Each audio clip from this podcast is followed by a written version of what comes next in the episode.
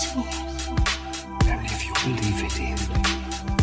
Sometimes I believe as many as six impossible things before breakfast. That is an excellent practice. Hey everyone, let's believe the impossible. Welcome to the Eat Me, Drink Me podcast.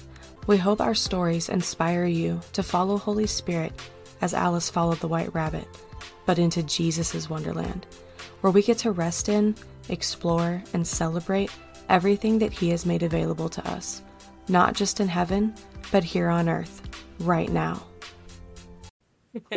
All right. Well, this will be fun. Uh, Dave Vaughan, thank you for joining the show today. I'm so honored and blessed to have you here. Thank you for inviting me. I don't get too many invites these days. so it's nice to be invited anywhere. We'll probably get more and more. Got plenty of time on my hands these days for certain. well, I can have a look if I can fit people in. I'm sure I got a slot somewhere. you never know. It seems like God just keeps dropping stuff in your lap. Yeah, I'm having a great time at the moment, in all fairness. I've just happened upon this beautiful coastland of Wales after being deported from America.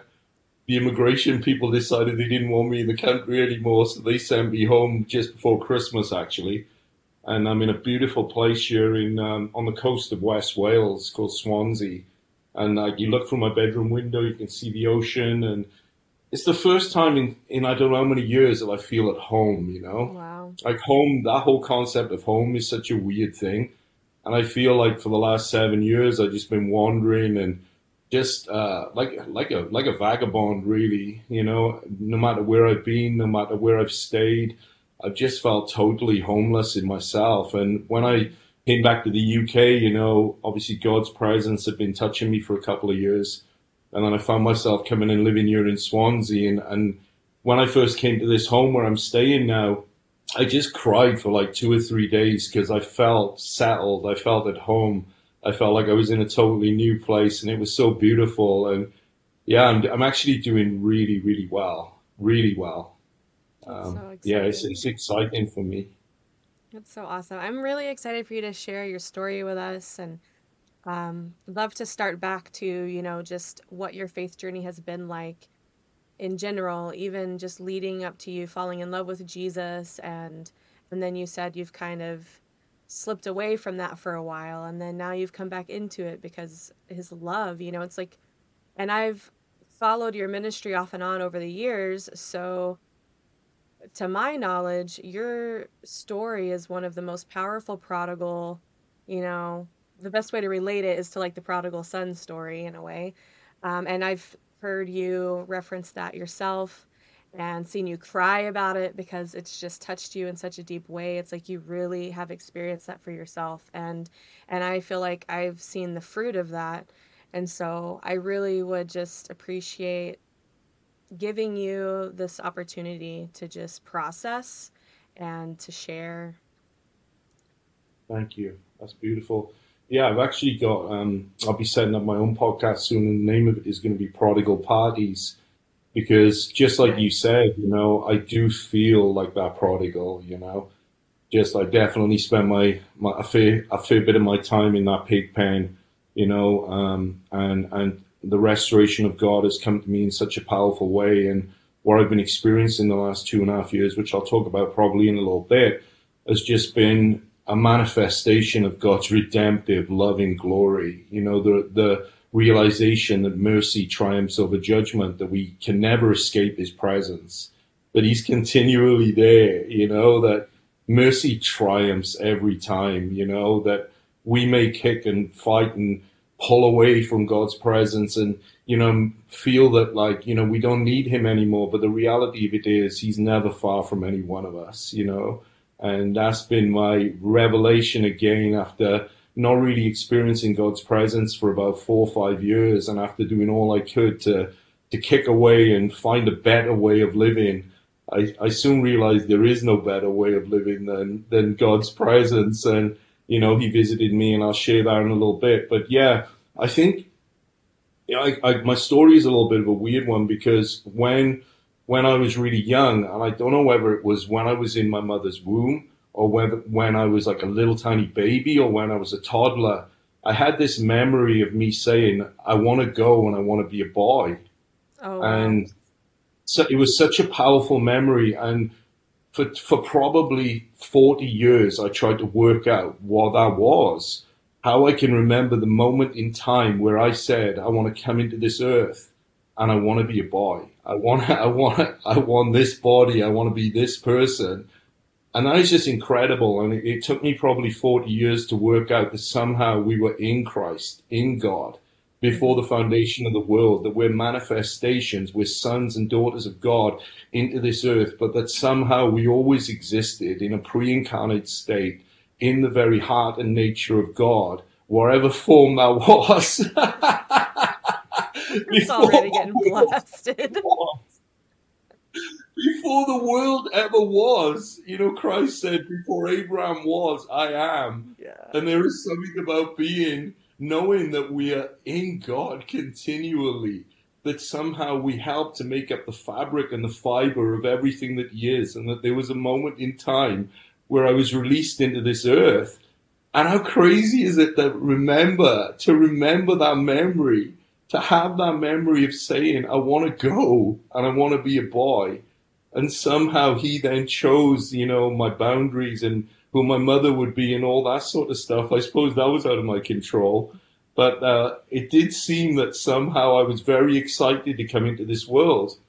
And I remember growing up, I started having some really, really unusual sort of encounters. So when I was when I was a child, maybe six, seven, eight years of age, my mum and dad would put me to bed, and I remember I'd be laid there in bed and the lights would be off. And then through the walls of the bedroom, these angelic beings would come through the walls. Whoa. And like I would see them coming through, I would see their faces pushing through and they'd be looking at me and they would come into the room and I would start screaming, Dad, Dad! And I'd start screaming and my dad would come up and he'd say, What is it? What is it? And I'd say, They're coming through the walls. They're coming through the walls. And he would say, these walls are solid. Nothing can get through these walls. And he would pound the walls and he'd say, Look, these walls are solid. Nothing can come through. And I'd say, No, they come through, Dad. And once you're gone, they'll come through again. And he'll say, Now settle down and go to sleep.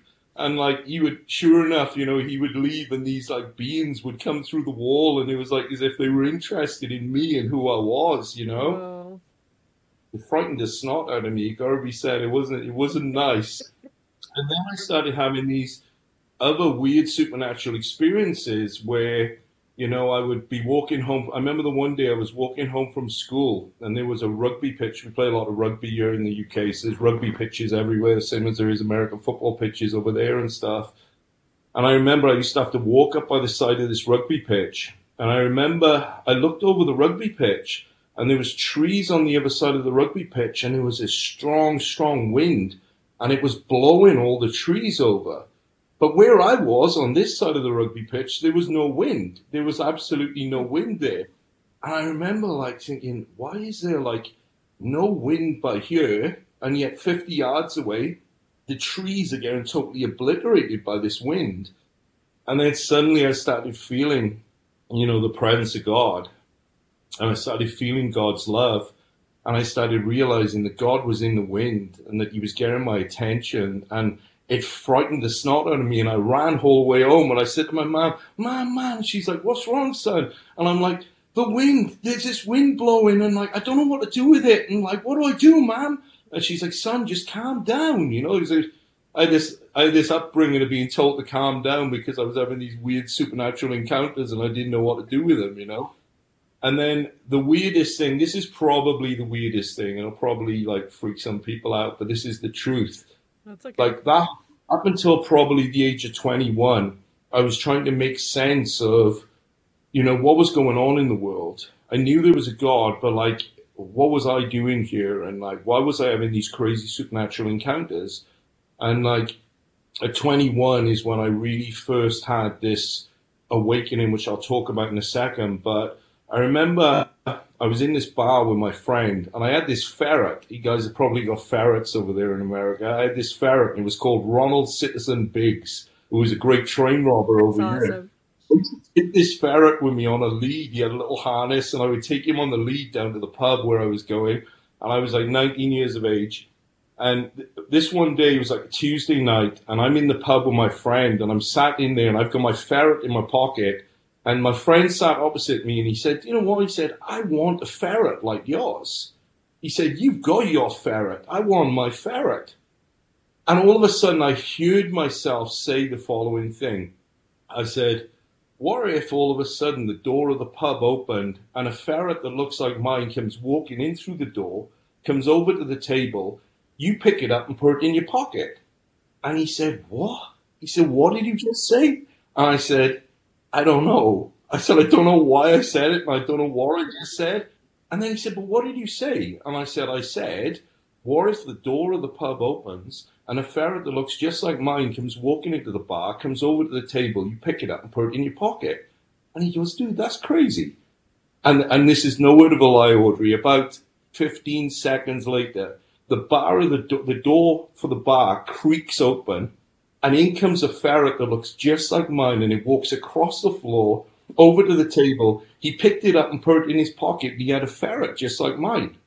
And it was, I think it was at that point I realized that like my life was a little bit unusual. That probably, probably there was a God that was very, very real and that somehow I was connected to him and that, you know, I probably should go on a journey of discovering what that meant, you know? Yeah. And then I think that deepened then my desire to find out. You know, I think I was taking drugs at the time and drinking quite a bit, and I was like, man, I need to, I need to find out what this God is all about.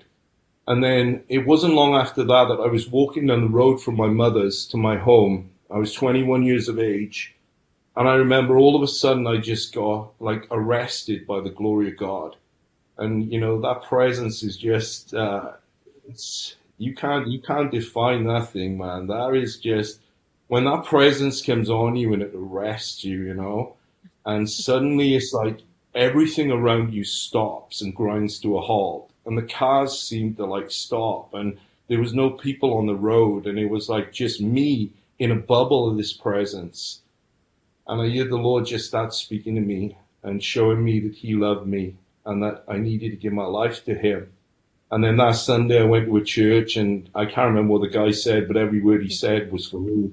I remember just surrendering my life to God, and instantly I was transformed. All of my desire for drink, drugs, everything went, everything just disappeared. And it was like as if I was filled with this desire to see revival hit the UK.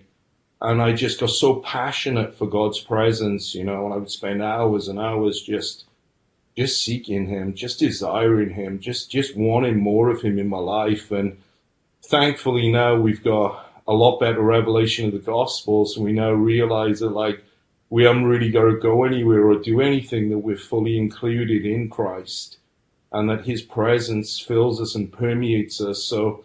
You know, but back then I just used to go into my bedroom and lock the door and get on my knees and I would just cry out for God to touch me in some amazing way and I started having visions and encounters, and things really blew up from there. You know, that's sort of how things started, and how grace started to get revealed to me, and how God's mercy started touching my life, and it's been a it's been a wild ride since then. Lots of things have happened since then, but I am just as addicted now to God's presence as I was then. I'm just I'm still so adamant that God's glory wants to be revealed through us into the world, and we're going to see something so powerful happen. Like where I live here in Wales, I literally live about a 15 minute drive from where the Welsh revival happened with Evan Roberts.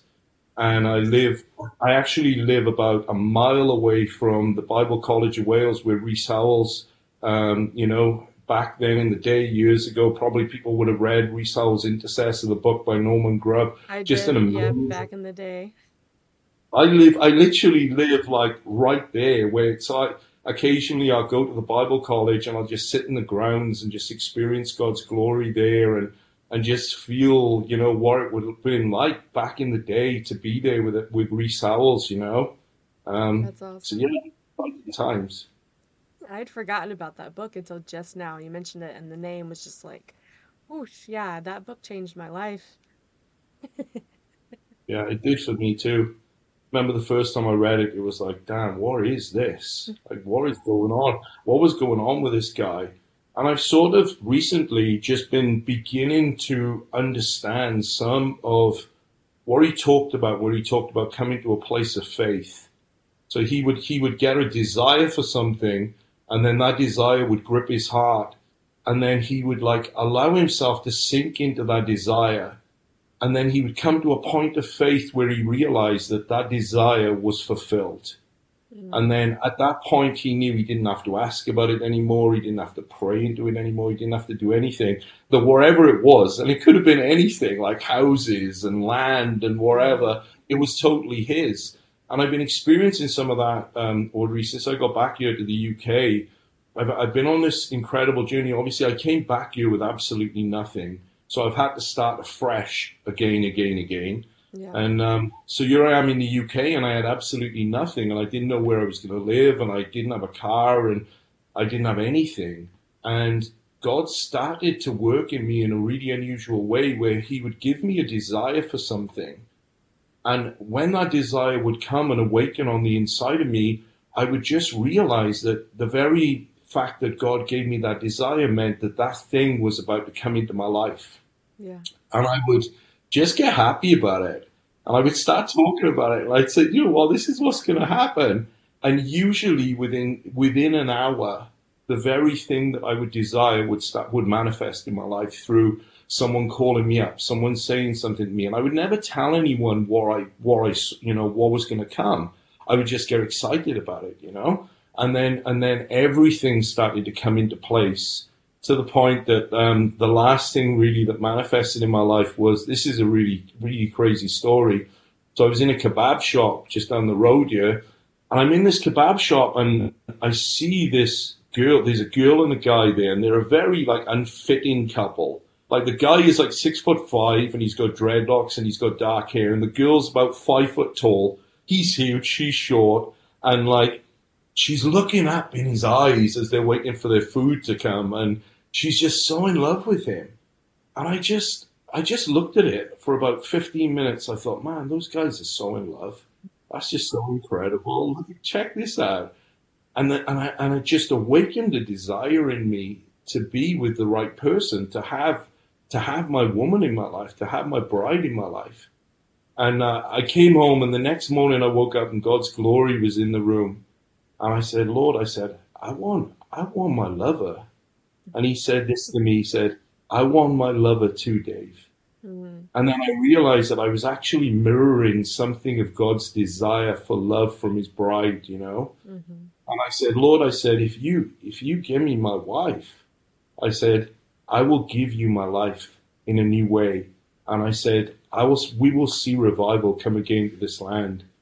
And then I started telling people, I started sharing with people, I will have my wife within the next two to three weeks. And people were like looking at me like, Dave, you're nuts, man. Like, what are you talking about? And I said, no, I'm going to have my wife within two to three weeks. And they were like, Dave, what are you talking about? You know?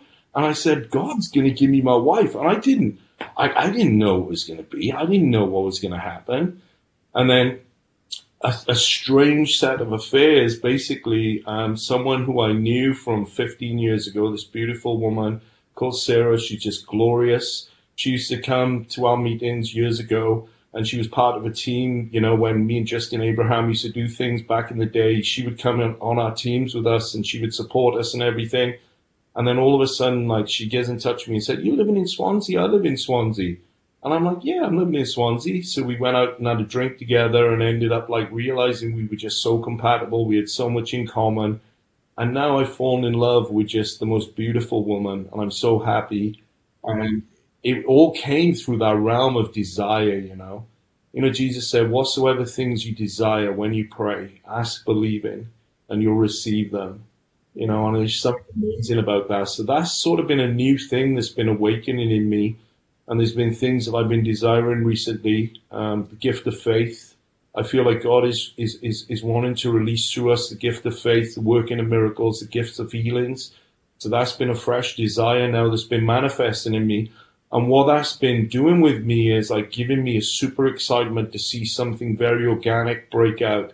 You know, on the streets, in coffee shops, when we go out for meals, to see the sick healed, you know, and eventually the dead raised, you know. That's sort of where I'm at. To see just such a beautifully organic move of the Spirit through us with signs and wonders that is just going to touch the world in a new way, you know. No pressure, no responsibility. It's not about works. It's just about this intimate relationship with God where He reveals through us His desires.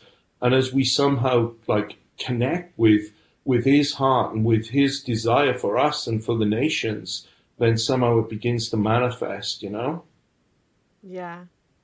I agree. That's amazing. I see, and I see that happening, and I, I really feel like the church is growing more and more into understanding what Jesus really did for us and that mystical union that we have with them and that power that can just flow out of us naturally. It doesn't have to be something that is worked up to because, like you're talking about, um, the guy that wrote the intercessory book. What was his name again? Rees. Guy, Rees the guy who wrote it was called Norman Grubb, but Oh, it was it was about Rees Howells. Yeah, Rees Howells okay. is the guy.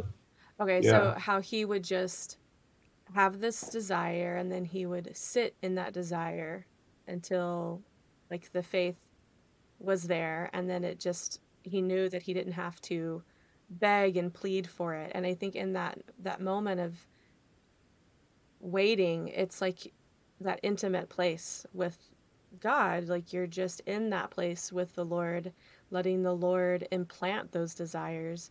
And you know that if God's implanting those desires, like you said, you know it's going to happen.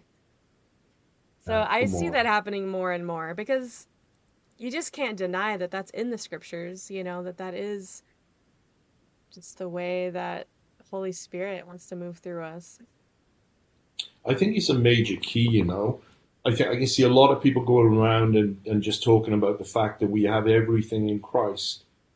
And we do. You know, we have all abundance. We have everything that we need. Like there is no lack. There is zero lack in his kingdom. We you know, we we have a kingdom within us and a kingdom all around us which is bursting with life and with energy and with provision and with fullness and with everything.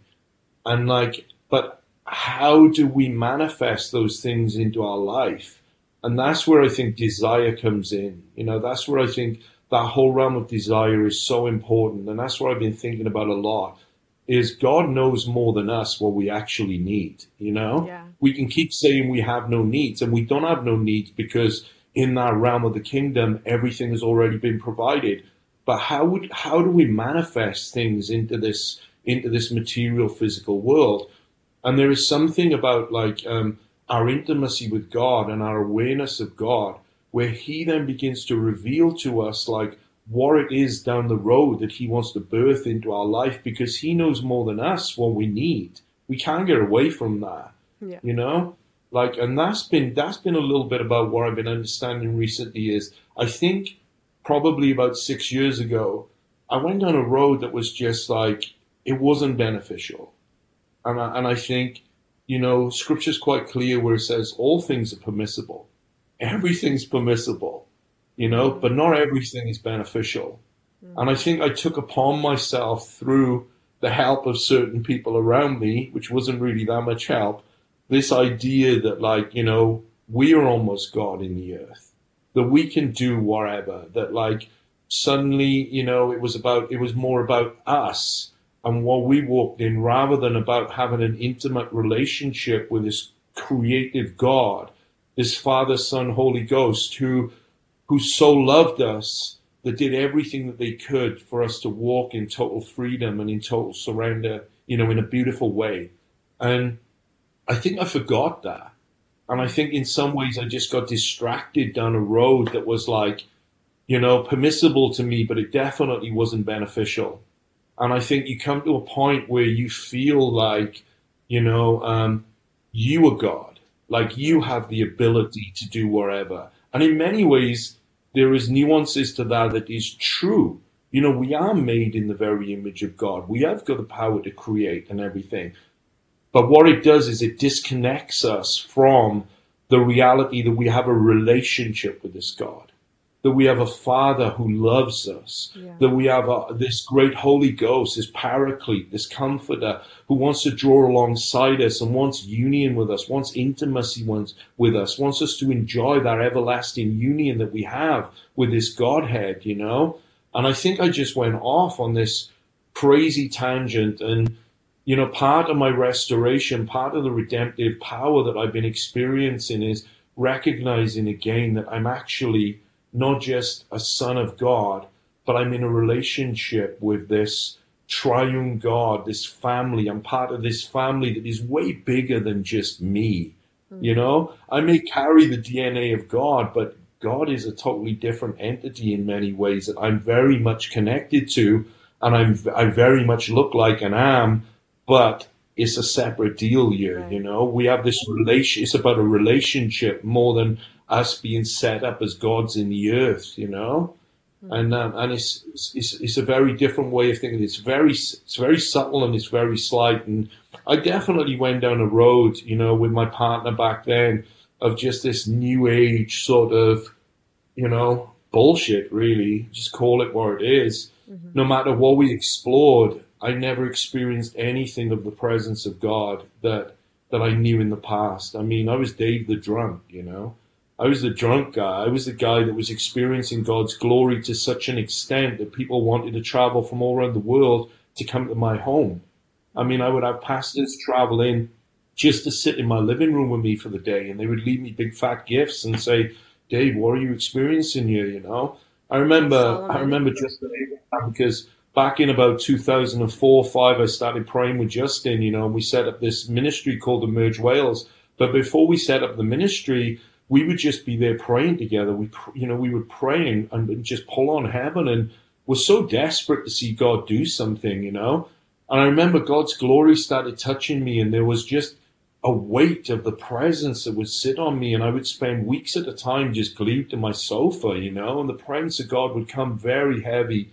And then I would be having these encounters where I would see things that would happen later that day, and little diamonds would like bounce off my laminate flooring, and I'd be getting covered in gold dust, and my kids started having like visions of angels and everything, and dreams, and it'd be like a mist that would come in my room, and like, I mean, I would, I, I, I would see different nations that were about to open up, and then the next day I would have a, an email from those nations, you know, from people that I didn't even know they were, and I mean, it was just this super awareness of God's glory and the potential in that glory started to manifest in, in my life. And I remember Justin coming into my home one day and he walked in, I hadn't seen him for a few days, and he, he just he just straight away saw the glory of God in my room. And I'm just laid on my sofa and he said, What have you been doing, man? And I said, I've just been yeah, I've just been here in the glory. And he said, Dude, do you realize how powerful this is? And I said, Yeah, man. I said, like, I just glued to my sofa for days. And he said, Man, Wales hasn't seen nothing like this for so long. He said, We need to get this out. And then he said, Come on, man. He said, Pray with me. And as we prayed, he saw a vision of a flyer of a conference that we needed to put on called Closer to the Flame. And he saw the font of it and he saw exactly how it should look. And he said, Man, he said, You've been locked up in here. He said, experiencing this for so long. He said, The church needs this. I'm going to put this conference on and this, this go and like do something.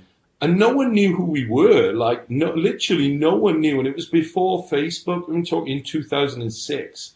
Before Facebook and all that. It was before, you know, social media. Like, how do you advertise things? So he got this flyer together, printed out a thousand copies, and just sent like a hundred in, in, in each letter to all these churches around the UK and said, We're putting this conference on. We're experiencing the glory of God.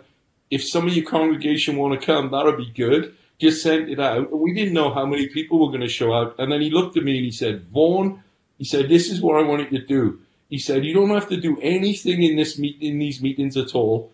But at some point, I'm going to wheel you to the front and you're going to sit there and you're going to tell the people what's happening in this room right now. So I said, okay, I'll do that. And I remember we put that conference on. There was like 200 people showed up. That was in 2006. And I remember the second afternoon, he just sat me on the stage and I just shared for 15 minutes about the glory of God and what had been impacting me. And I remember people started screaming and falling out of their chairs, and people started going into encounters, and it was that really that launched us out, and it was it was the glory of God, man. It was the presence of God. Like, where can we go without His presence? If His presence didn't go with us, then don't lead us up, you know. And that little journey that I went on, that diversion that I went on, which God was God was there with me. You remember Joseph ends up in prison, and it's like he hadn't done nothing wrong, and there he is in prison for a couple of years. And like God could have got him out of the prison whenever he wanted to, but like he's just left him there in the prison. And then there's this one scripture that says, you know, and God was there with him the whole time. And that's the crazy thing. Like I I feel I departed from really the the rationalization of who I am as a son of God. And I diverted down this crazy, crazy road. And I realized there was no presence there. There was no glory there. My life just became really, really miserable to the point that I just ended up in a weird, codependent, toxic relationship that just wasn't good for me or for the other person. And then eventually I ended up in prison for a domestic violence situation, which, you know, was I'm not proud of. I've you know I've put videos out there where I've explained the situation. I'm ashamed of of of being in that situation, the hurt and the pain that I caused. You know, is is just awful and horrendous. And I, it was the first time in 52 years I'd ever been in trouble with the police. You know, um, and I look at it now weirdly as like I was living in the consequences really of some really poor decisions that were fueled by really poor decisions. You know, you start making some decisions and going off out, out, of, out of sync a little bit. And then before you know it, you're a mile away from where you should be. And then there's elements of you that starts to come out that like are not good, you know, and it's mm. because your mind has just gone down this crazy road. And I remember I ended up getting arrested and I remember I was in a jail cell and I remember waking up in Twin Falls, Idaho, in the county jail there. And I remember as my eyes opened up, the glory of God was there to meet with me for the first time in, man, five, six years. God's presence. I felt God's presence. His glory was just resting there in that jail cell. And I remember his words. He said, You know why? He said, You've been running from me. And he said, I've been waiting for you to come and fall on me, and you haven't. He said, But now I'm falling on you.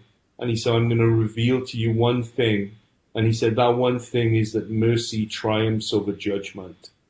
And I knew that on the outside of that jail cell, my whole life was falling apart. I knew that things were in motion, that, you know, were going to change my life forever, that it wasn't going to be good, and it would probably take years for me to come back to a point where, you know, people loved me and respected me and, you know, where friendships would be solid again and different things, you know. I knew that like I was going to have a hard road that I was going to have to walk down.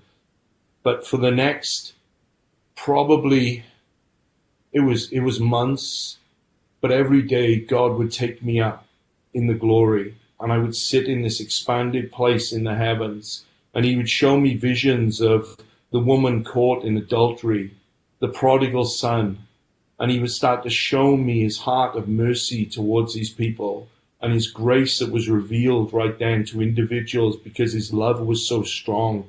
And in that place of glory, you know, I would just sit there for eight hours in these jail cells with my with tears streaming down my face, and I would try and write down and communicate to myself really, you know, what I was experiencing. And in all of that, God just ripped up the foundation that was there and just relayed a new foundation in me of the grace and the mercy of God. And um, it's just been an amazing journey, Audrey. It's just been an incredible journey. You know, I, I'm, I'm, I'm in a place right now that like, I believe that God's glory is going to be revealed through me in a way that it never has before. I believe that he wants not just for me to have a beautiful, intimate relationship with him, but to change this world again. You know, I'm super excited about it. And it's such an obnoxious message in there. It's like, you know, Dave Vaughan became new age and like, you know, he ended up in a domestic violence situation and like, he deserves nothing we all pretty much deserve. I mean, what do any of us deserve Right. anyway? Right. You know what I mean? And it's like the prodigal goes and he wastes everything. You know what I mean? And, like, Squanders it. He uses people. in this terrible situation, and then like he looks up, and the father is just bursting towards him, you know, and he lavishes on him, and he gives him a ring, and he gives him a robe, and he's like, "Here's my son, he's back," you know, and it's like we don't understand that because in our carnal mind, we know a mind that so needs to be renewed by the glory of God. All we can see is that person is messed up there needs to be some significant restitution. There has to be some like crazy process that they go through of like um of like you know repaying everything and showing that they you know are not that person anymore and maybe eventually you know they'll get to a point where you know they can clean the toilet in the church or wherever it is and like the reality of it is god comes and he just lavishes on us Yeah. and I've been experiencing things in God the last, especially the last few months, that is beyond anything that I've experienced before, and is so filled with love and mercy. And and I don't understand. Like I know that of myself, you know, I don't deserve any of that stuff. But that isn't now the whole thing of grace. The whole Right. point of grace is we receive a gift that we didn't we didn't deserve. Mm. Like, who deserves this greatness that we have from God? Which one of us can boast in any of those things, you know? There's no one, man. There is none that does good. No, no one. There is no one that can boast in that stuff. And if I'm going to boast in anything, I'm going to boast in the reality that God came to me, that He poured into me, that He loved on me, that He lavished on me, and that somehow, in all of my undeserved state, He restored me right back there. And He doesn't like, you know, it's, it's amazing. He, he just takes you to a greater place than you were before. It's like He doesn't take you back to where you were. It's almost like He supersedes that. He transcends that. Because then that shows how much He loves you even Yeah. more to you. Oh, yeah. It's amazing, Audrey. That's so beautiful. Wow. Um, would you maybe be able to just touch a little bit more on, you know, how do you go from being in that thick, weighty glory, living a life almost like Solomon, you know, it's like people are bringing you gifts, people are just wanting to like catch what you have, and to slip into slip into new age slip into that. I mean i know that you said that you began to believe that maybe you were like your own god or a god. Um is there anything more though that you feel like drew you into that place or is that the gist of it? I think I think there was um, I, I remember coming to a point where I was in ministry and two things started happening to me. The first thing that started happening to me was I went through a bit of a theological crisis. And I started to question certain scriptures that I was 100% committed to. And um, things that uh, things that were foundational in my life in terms of what I believed, I started questioning some of that stuff. And looking at it now, like I should, and I remember I got in touch with John Crowder and I got in touch with a few people and I said to them, look, you know, I'm having problems with this scripture. Like, is there any way you can help me? And I can't even remember what the scriptures were now, but they were, they were based around, you know, um, the crucifixion and stuff and other things. And looking at it now, it was almost like some sort of a seed was planted that started to really like root into my faith and unearth my faith in some way. And what I should have done when those when those when those questions came was just shut them down right there. But I think there was almost like a wave that came where people in the body of Christ started like, you know, looking elsewhere and started connecting to like um, other faiths and started like questioning, you know, a lot of their of their Christian reality, you know. And I think that I definitely went down that road, and then and then in that you find yourself connecting with people of like mind who are also questioning some stuff. And I think there's certain things that are fundamental. that if we begin to question those things, there is only one way that we're going to go. You know, I think, you know, the reality of God, um, the Trinity, the fact that Christ died as and for us, you know, the reality of Jesus Christ as Savior and Redeemer and all that stuff. I think once you start to question those things, you, you're on a really slippery road, you know? And I think I definitely went down that road. The second thing that was happening to me at that time as well was I started seeing things within the circles, within the the um, uh, the system that I was involved in, that whole grace movement that I was involved in, and how how that manifested in terms of meetings and conferences and all that stuff that I started to become sick of. You know, mm. you know there was there was a focus on certain things, and I won't go into the details of it all, but there was there were certain things within that structure that started to sadden me, you know, and I started seeing it turn into something that, that grieved my heart. And I believe it grieved the heart of God as well, you know.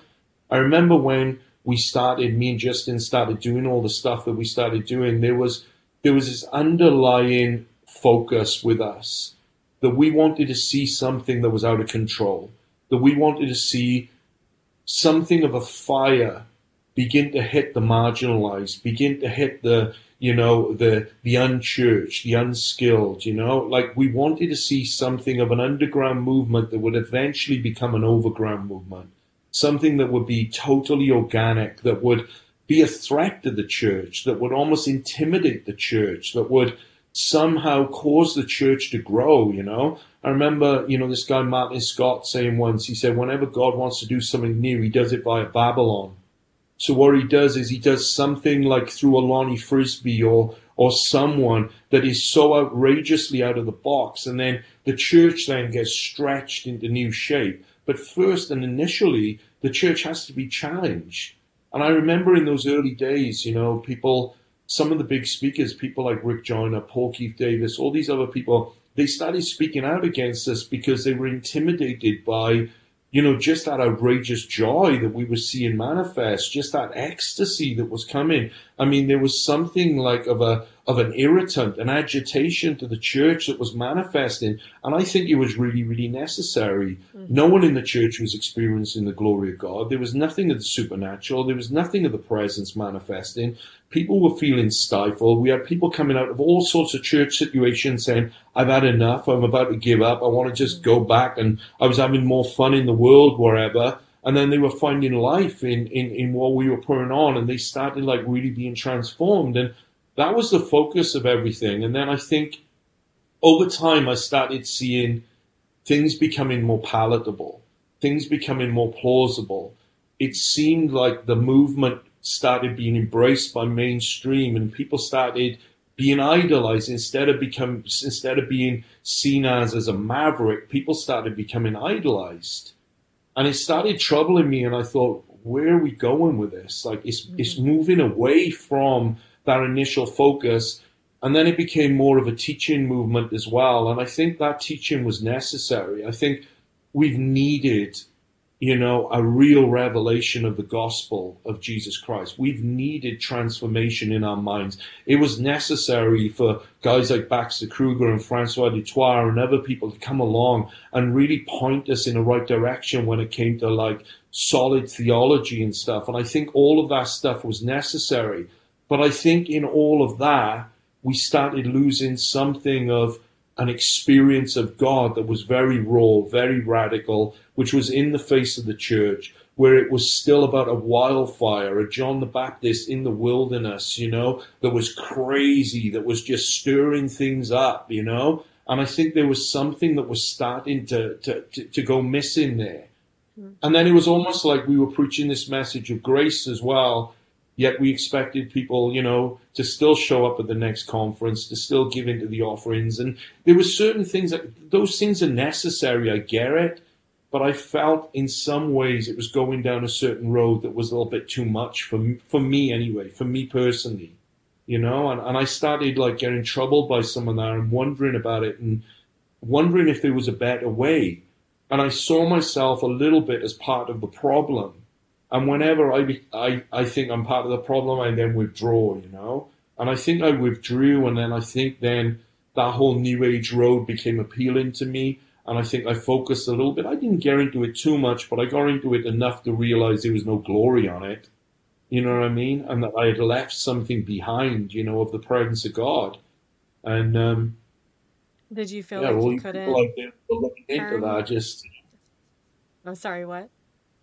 I said, all you people out there that are beginning to look into that and that are turning away from those beautiful truths that we have in Christ. I mean, just be careful. I mean, at the end of the day, God's glory is big enough. He will, He is always, He never leaves us. He never forsakes us. That's the truth of it. And like wherever we go, He's there. And, you know, He gives us and allows us and gives us, you know, the ability to be able to explore. And He's not threatened by that in any way. Right. But the thing is this, is like we are free to make whatever decisions we want, but we're not free from the consequences of those decisions. And I see that God allowed me to pull away and to go down that road. And in many ways, you know, I'm I'm sort of glad that I did in some respects, but I'm but I'm now living in the consequences of those decisions. Hmm. I'm alienated from my family in some respects. You know, I've my name has been like you know totally trashed. Any credibility that I had has been has been taken from me.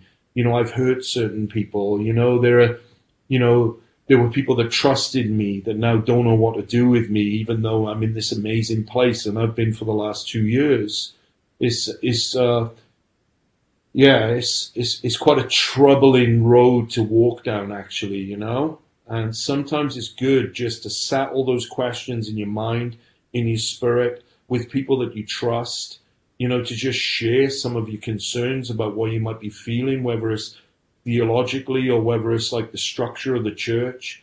Just you know, just because those things might be there, it doesn't mean to say you've got to go on self-destruct and suddenly adopt a whole bunch of other stuff that isn't going to be profitable in your life. It's not, you know. Mhm. Yeah.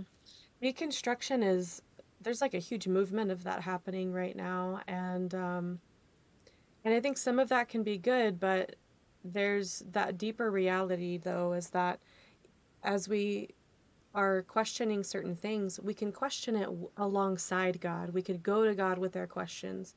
We can go and just or just ask Holy Spirit, you know, what does this mean? Like if you're upset about it, you can be upset about it and you can ask, you know, what does this mean? And and search it out because God will help you. You know, Jesus will help you. Holy Spirit leads and guides us into all truth. So there's totally nothing wrong with questioning maybe how things are done or how things are said.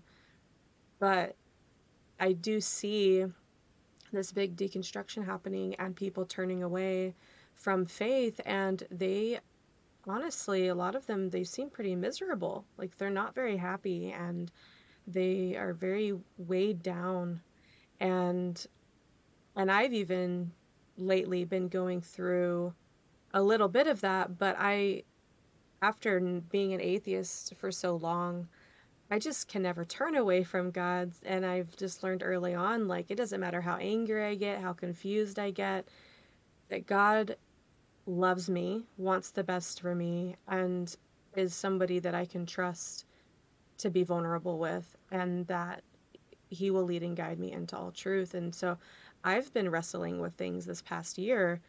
Um, but in that wrestling, it's also brought a lot of freedom because I take my questions to Him and I may not get an answer right away, but it's amazing how he knows those desires that's in us. He knows those longings that are in us. And if we can trust and surrender those um, places where we don't understand or we feel like our identity is so tied to the way that we've been taught to understand the scripture, and now we see it in a whole new way, and it just seems like it unravels everything. If we can just surrender that unknowing to him, it's amazing what will come through that. It's almost like a seed that has to die to bring forth new life again, you know? Like God is just so faithful to help us through those times. And that's mm. that stretching, that's that growing. And yeah, anyways. It's beautiful. No, that is that is really beautiful. What you just shared, and thank you for being honest about that. Because lots of people are scared. I think we've been sold short by leadership as well. I think I think leadership is not helping what's happening here. I think I think leaders in the body of Christ have got to start being more vulnerable and transparent with regards to what they're going through as well. With regards like you were just really open and, and shared a little bit of like you know what's been happening with you and some of the stuff you've been going through that will help people Right. like there's almost like this idolization of people within you know whatever movement there is. Mm-hmm. and it's almost like people who have got issues themselves they just beat themselves up even more and they feel more shameful and more guilty because they are not living like certain people are and I know that every single one of those certain people have got issues that they're working through. Some of them have addictive personalities. You know, there's certain things that probably they're not proud of that's going on in their life. But the problem is for them to open up, they're probably scared that they're going to lose some popularity or, you know, maybe lose some partnership or they won't be seen as any, anymore as this great teacher because they're going through things, they're sharing personal things that is happening in their life. And the reality of it is every single one of those people are going through similar things to to the people that they're preaching, you know, to and sharing the gospel with. And I think there has to come another point of vulnerability. The divide between those in leadership and those who hear the message has to start to like even out here. There has to be an equality. You know, the whole point of leadership is to come up under and to support and to encourage. And the best way to do that is by saying, I'm in the same boat as you. Mm. I'm in this with you. I mean, the Son of Man was tried and tested in every way. That's just how it is. You know, Jesus went through certain things. He probably got grouchy at certain times. And, you know, you want to leave, leave. You know what I mean? I don't care. Just go if you're going to go. You know what I mean? Who are my mother? Who are my brothers? You know what I mean? I don't care about these people at the moment. I'm doing this, you know? And it's like, I think that's one of the things that I'm sort of like desiring right now is to see people in leadership start to really let the walls come down and start to, you know, really open up and be vulnerable about their situations and what they're going through and the things that they've had to, you know, learn on the on, on the road, you know? Um, it's okay. It's okay to say, I don't know what I believe about this. We don't have to have all the answers. You know, I actually, this is really cool. I um, so when I was in when I was in prison, I eventually did nine months in prison. You can imagine, I saw all sorts of stuff. I was in with Mexican gangbangers. I was in with sex offenders, rapists. I was in, you know, with murderers. I was I heard a million stories. There's so much I can share. Maybe we can talk about some of that stuff again. But while I was in there, someone who's really precious to me had an encounter with my angel. My angel actually visited this person, and I trust this person's prophetic gifting. I trust this person who he is. I know he's just a man of God. He's a good guy, you know? And he had an encounter with my angel, and my angel, he'd been worried about me. And he'd been praying and saying, dude, what about Dave Vaughan? You know, God, this is terrible. He's in an American prison. What's going on with him? How do I get hold of him? Wherever. And my angel showed up. And my angel had a book in his hand. And my angel said to him, You don't need to worry about Dave. Dave's going to be okay. Don't worry about him. It's all covered. Hmm. And he looked at the book in the hand of the angel, and it was Richard Rohr's book, Falling Upwards. And this guy managed to get that book into my hand while I was in prison.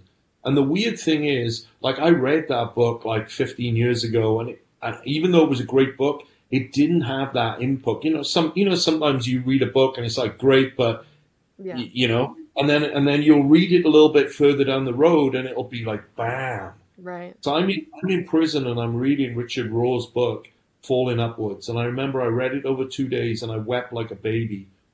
But the whole premise of the book is this: that there are two stages. He says there are two stages in your life. There's the first stage and there's the second stage. The first stage of your life is usually driven by ego. It's driven by drive. It's driven by passion to be successful. You know, you want the microphone, you want the stand, you want to be the millionaire, you want to be on stage, you want a success, you want a big business. It's about you. It's about what you carry, your gifting, your personality, you know. and it's that drive to be successful in life, you know.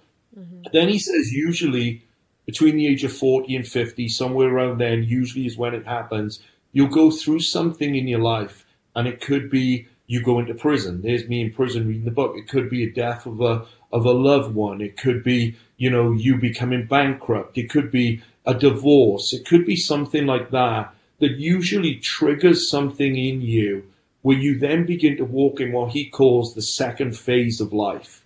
And this second phase of life is where he says, you no longer feel that you have to be the one with the microphone. You no longer feel that you have to be the one who's the center of attention. That drive for success suddenly goes because you see success as a different animal totally. You're willing to sit back and be more responsive and listen more, you know, and not be so reactive. You don't want to be the one who feels he has all the answers. But in reality, you have more maturity and more wisdom and more glory resting on you because of what you've experienced and what you've gone through and the lessons that you've learned. And you actually become a source of God into the earth. And I read that book and it totally wrecked me. It totally transformed me. I feel like I'm beginning to embody some of what he talked about. You know, it's, it'd be foolish of me to say that I'm in any great place, you know, because who am I to suggest anything? But I do know this. I know that like we have to come to a point where leaders no longer feel that they have to have an answer for everything, that they have to be the one with the new word, the new thought, the new cutting edge preach, and actually come to a point where they just walk in so much maturity because of what they've gone through and because of the vulnerability of sharing that. They then walk in something of a maturity that is beyond anything we've experienced up until this point, you know? And I think when we start to see that break and when we start to see that happen, I think it'll bring transformation to the body of Christ. Yeah. I remember when I went to Indonesia years ago with Daryl Stott. I went there in 2005 and I saw the revival there in Indonesia. Um, and one of the things that like really impressed me were the pastors were just the most humble, beautiful people. Like they were like apostles. I mean, they, there was a wisdom and a maturity on them, you know. When they would get up and share, the whole congregation would get up and applaud them because of the humility that they walked in. And you could see the brokenness on these people, you know, and the love they had, not just for God, but for the congregation. It wasn't about them. It was about everything but them. And yet the, the churches were exploding, you know, from 2,000 to 4,000 to 8,000. They built a stadium that would fit 8,000 people. And by the time they finished building it, they need one for 16,000. I mean, and yet they were the most humble, unassuming people, you know? Right. And uh, my desire is to see that again, you know? Mm-hmm. Yeah, I agree. There's, yeah, that's really beautiful. I have to read that book. It's an incredible book. I would encourage anyone to read it, you know, and especially if you're going through things in your life and you feel like things are falling apart or you're questioning things. I mean, he talks a lot in there about like is homelessness, you know, worries real homelessness, about how it's an issue of the soul when we don't know who we are and we wander, you know, and and then he talks a lot about family, you know, what is family, you know, you know, we're told in the Ten Commandments the old covenant is uh, you know honor your father father and mother with promise, you know, and yet in the new covenant we see Jesus saying like, who is my mother? Unless a man is willing to leave his mother and father and it's a totally different concept, you know. Mm. He explains all of that stuff, you know, and it's it's beautiful actually. Wow, yeah, that's something that um, has just really hit me.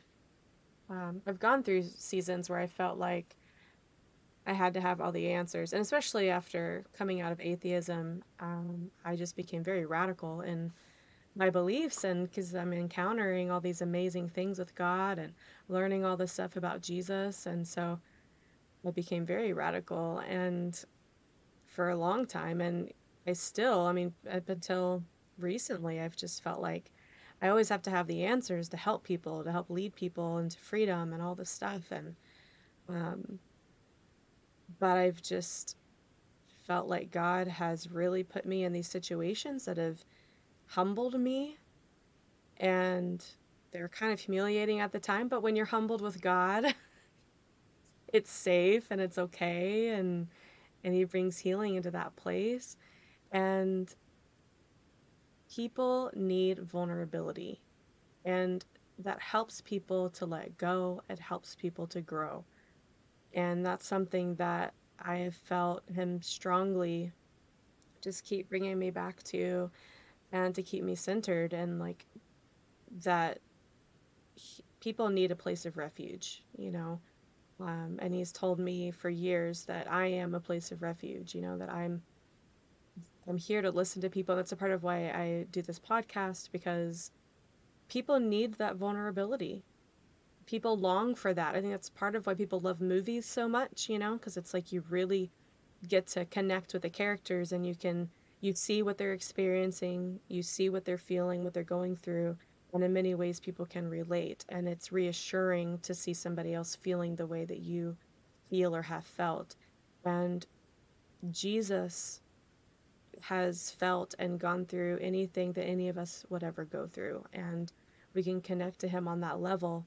But as his body, we should be doing that as well, especially the leadership. So, yeah, that was great that you went there. Thank you. Too often, they, you know, the leaders will stay hidden in another room while they're praying for their service, and then they come out and then they don't talk to anyone. They're talking at people. And then as soon as they're done teaching, then they leave again, you know? And that's always bothered me. Yeah. Yeah, we, you know, like obviously, you know, I had ministry and I used to bring different people in. And it's so weird the way that like different ministries, different ministers sort of connect and relate with you and with the congregation, you know?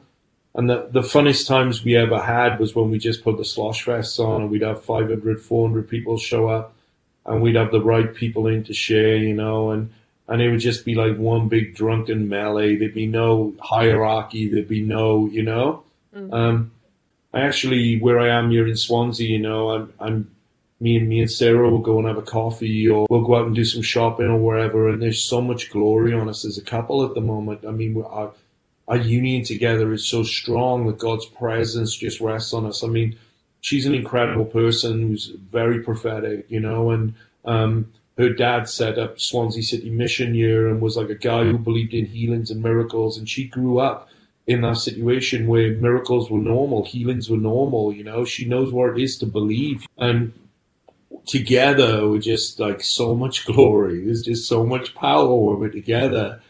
And we're going out on the streets and people are just coming up to us and like, what is it about you guys? You know, what is it that I'm experiencing? like, what's happening? And we're just loving on people and touching people and wherever. And like, I know we're so close now, Audrey, to seeing those healings and those miracles break out, to seeing legs grow out, you know, eyeballs open, whatever, you know, yeah. and and then and then uh, and then see those dead raisins, you know, dead raisin fun, you know dead reasons. But my concern is this that like we're not part of like, you know, organized church here in Swansea. And, and and you know that there have been people, you know, in these churches that have been praying for years and years and years for revival and for a move of God, wherever. And you know that probably some of the reason they haven't seen that is because of the structure of the church and everything else, you know. Mm-hmm. Um, you know that there's stuff that needs to be touched there and the sad thing is, you know, we start to see stuff happening here and the glory of God starts breaking out. You know that the church then is going to want to take ownership of stuff that's happening and try and sort of put their mark on it and like get their hands on it. And it's the way that it always is, you know, and it's, it's, it's sad, man. It's just really, really sad. You know, that is the reality of the situation, you know, like how do you keep a move of God flowing and keep it hidden away, you know, because the reality of it is, you know, it's going to explode. When the Welsh revival started here, with in 1904, within a week, there were journalists coming from London to write about the whole thing. I mean, all of the churches started to explode, explode with the glory of God, and like there is no way to keep that thing contained, you know. And um, yeah, I uh, I remember when I went I went to Cobus van Rensburg's church in South Africa years ago, and uh, he, he invited me into his office and he said, "Come on in." And I'm sat there with him and we're chatting away. And then he said to me, he said, "Dave," he said, "I, I had a dream." And he said, um, "I was in this like graveyard." And he said, "I'm I'm watching myself in a graveyard." And he said, "It was crazy." I'm thinking, "What am I going to do? Why am I in this graveyard?" You know, he's watching himself in the dream. And then he said, all of a sudden, he said he watches himself in the dream say, "In the name of Jesus, rise up." And he said the ground starts to shake, and out of the graves, bodies of dead people start to rise up, and the dead starts to get raised. And then he said he heard the Lord in an audible voice say, That day is coming, Cobus. That day is coming. And like, Wow. we can make, we can make that stuff happen. Can we? We can. There is, and there's no obligation, there's no responsibility on me to make any of that happen. There is no drive to have to pray and to have to push and I have to make something so crazily supernatural happen. I can't make that stuff. The government doesn't rest on my shoulders. I can't make any of that happen. But what if, what if we're living in a day right now where we get so caught up and intimate with God that He starts to reveal some of the secrets and some of the desires of His heart to see things like that take place in the in the land, you know. Yeah. It's like what if, you know, just what if, just a question, you know. But I'm not pushing anything. I'm not saying that this is what's going to happen. I'm saying what if, what if, what if that starts to like desire on the inside of us, and we start to manifest something as powerful as that. In man, the kingdom of God is a matter of, of power. It's not just a matter of word. You know, he said, when you go, preach and say the kingdom of God is at hand and heal the sick and raise the dead and cast out devils and wherever else, you know, I think I see something of a restoration of that focus coming now, you know, Yeah. and uh, I'm willing to go on a journey in that, you know, Yeah.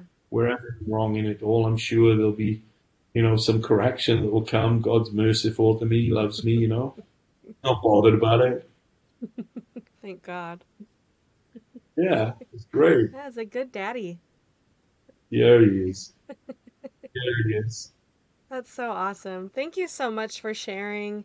I know we said we could only talk for about an hour, so maybe we could wrap it up there. But yeah, I'd love to have you back some other time if we wanted to dive into other topics or if any of the listeners have any suggestions or questions, then feel free to um, comment below or email me. Definitely. You can find me on Facebook. I'm just sort of put Dave Vaughan into Facebook. You'll, you know, you'll probably get me up on there as a mutual friend of yours and stuff. Yeah, and your Um, posts have been so encouraging and inspiring. So yeah, it's really Yeah, I mean, like, I just, you know, I don't feel, like I said, I don't feel under any pressure, and it's not as if I'm trying to make anything happen. I mean, right. I've been two and a half years now on this journey of just restoration, and I'm enjoying the journey, to be honest. hmm It's just been amazing. You know, there's certain things that I need to see level out in my life a little bit here. Um, I'm not really seeking ministry right now. It's, it's a it's a bit of a dichotomous situation because I'm not seeking ministry. I haven't got a website. There's nothing that I really, you know, feel that I need to be setting up other than I want to do more regular podcasting and just talking about stuff. hmm Um, but at the same time, I feel I have so much that I just want to bless people with, you know. Um, but there's no drive to have to make that happen, you know. Right. There's no push for ministry or any of that stuff, you know. I'm just happily going along with, you know, with whatever is happening relationally between me and God, and you know, and just enjoying that, enjoying God's presence, you know. hmm Um, but yeah, I'd love to come on and share some more stuff at some other time. And thank you for having me because, like I said, I don't get too many invites these days. You know, I mean, once you get a domestic violence charge, it's not as if everyone's queuing up at your door, you know. but they all believe in grace. Right. Yeah. Yeah. It's pretty amazing, really. It's where the rubber hits the road, in there. It's like, I agree.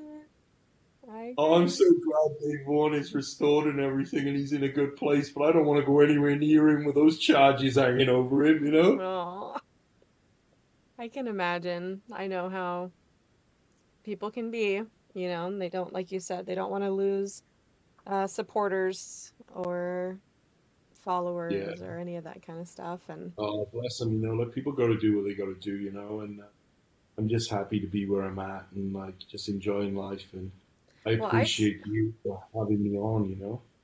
yeah, well, I really appreciate you coming on and not letting those judgments and how people have been treating you or not treating you um, keep you from coming on and sharing, you know, because I I see you as a brother. I mean, that's the reality of it. Is like if we believe in the grace of God, we believe in the body of Christ, and we really do believe in his unconditional love, then who am I to judge you, you know, and to to say that what God's doing in your life isn't worth sharing with people because there are other people out there who feel like they can't turn back to God or they feel closed off or they feel stuck or they feel confused or they're deconstructing but and it's messing with their faith. It's like they need to hear your story. They need to hear other people's stories. That vulnerability can help people know that they're not alone and it can really really shine a light to help lead them back out of maybe a dark path that they're turning down um, you know, or this this dark cloud that may be hovering over them, you know, it can help lead them out of that. So I think it's really important. And like I said, I see you as a brother in Christ. And so I'm excited for your life. I've loved seeing your updates. And I've prayed for you. I've prayed for you over the years a lot because, like, I went to, I did go to a Slosh Fest in 2010 in Austin, and Um, cool. that was fun. Um, but after that, I got offended at all the the glory stuff for a while. It is, it's um, quite an offensive. It's quite an offensive message, isn't it? yes, it is. Is, I can I can totally see why people would be offended. My God, man. It's like, yeah, I, I get it. I totally get it. Like, like Paul, you know, imagine Paul, he's out there murdering Christians everywhere. And then he has this transformation, you know, on the road to Damascus, wherever. And then all of a sudden, it's like he's wanting to go and preach to the Christians. It's like, I don't want that guy around me. He ain't coming anywhere around me, you know what I mean? Killing Yeah, people off left, and center. yeah, that's that radical grace. It's so good. I can see I can see a massive move of, of prodigals coming back, man. The, the you know the weird thing, Audrey, when I when I I hadn't been on Facebook for about four years, and I came back to the UK. Like I said, I was deported in between two federal marshals. That was fun. They come and grab me from from. Uh, I, I did my prison time, and then um, instead of letting me out, the judge released me to go, but they kept me there for like a week, and I'm thinking, why have they not released me? The judge has said like, you know, I got probation, I'm a good boy, wherever, done my time, and uh, all of a sudden, like, you know, these federal marshals come and pick me up and they take me to a federal hold, and I'm there for a month with a bunch of Guatemalans and San Salvadorians that were all re- getting ready to either go to prison because they, you know, kept coming across the border Oh or were getting ready to be released back into their own country. So I'm there with them for like a month, and that was fun. And uh, some stories with that, my word. And then uh, I end up coming back, and then I end up resetting up my Facebook, and I hadn't been on Facebook for like four years. And then obviously, I realized that I've got some explaining to do, and that, and I happily put videos out there where I shared with people about my journey and where I'd messed up and how sorry I was, and you know how I'd done my time and was back in the UK, and how I just wanted to share my journey to try and encourage people. And um, I had probably about 200 messages off people, and I had several messages off men who were like, Dave, do you know what? I was in a situation where it was really a domestic violence situation. And, you know, my girl handled it in a way where I they basically said, I could have been in your situation. I could have been locked up. If my girl would have like turned me into the police, if she'd have said anything, I was very aggressive and I should never have done what I did. And they were saying, but my girl never handed me into the police. And I feel, you know, every day shame and guilt over what I've done. And will you pray for me? And I had so many opportunities. I had so many people because I was willing to come out and say, I messed up. I had so many people get in touch with me, asking me, sharing with me vulnerably their stories, asking me to pray with them. You know, and I've seen some of those guys now return back to Christ as well Wow. because of, you know, because of the forgiveness they received from that situation. You know, Wow.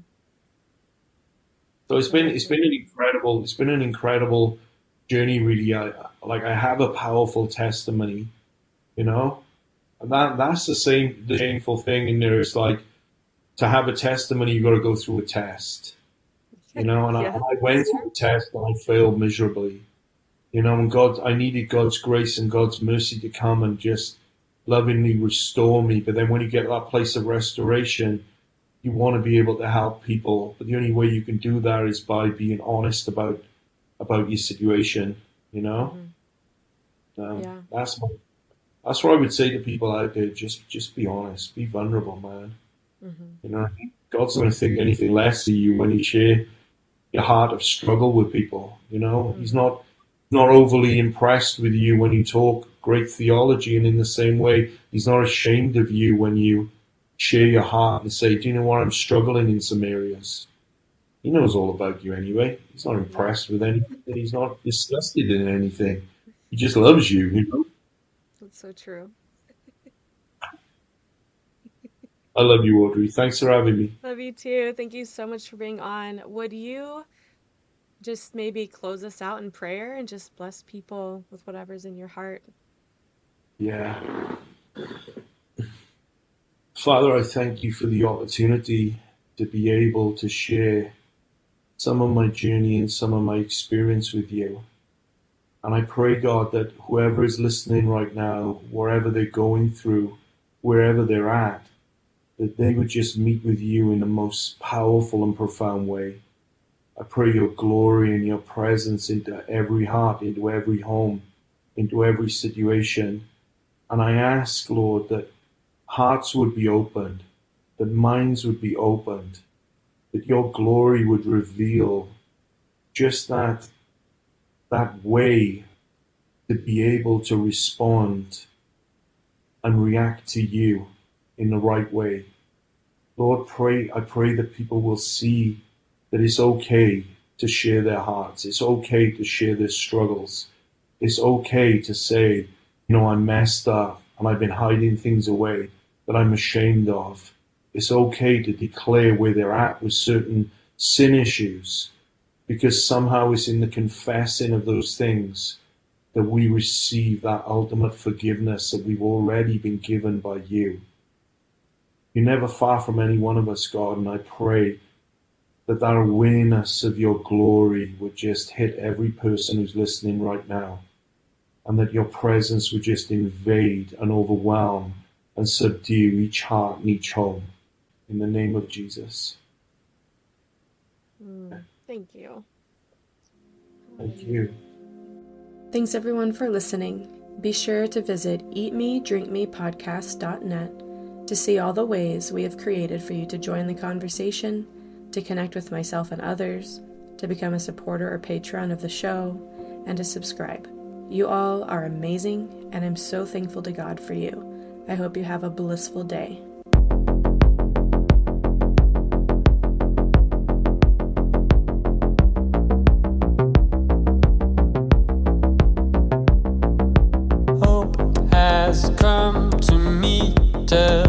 Sucking out the poison and the pain.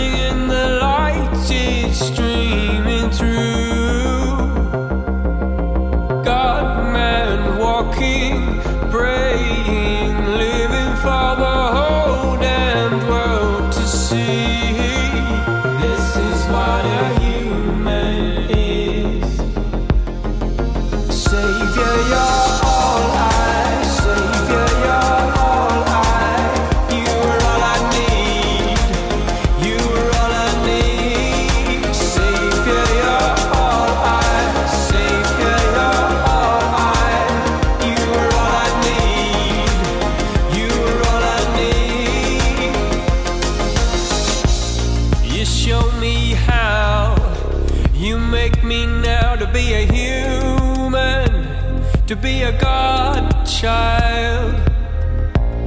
You took my pain. You suffered shame to make me human, to make me yours again. Savior, I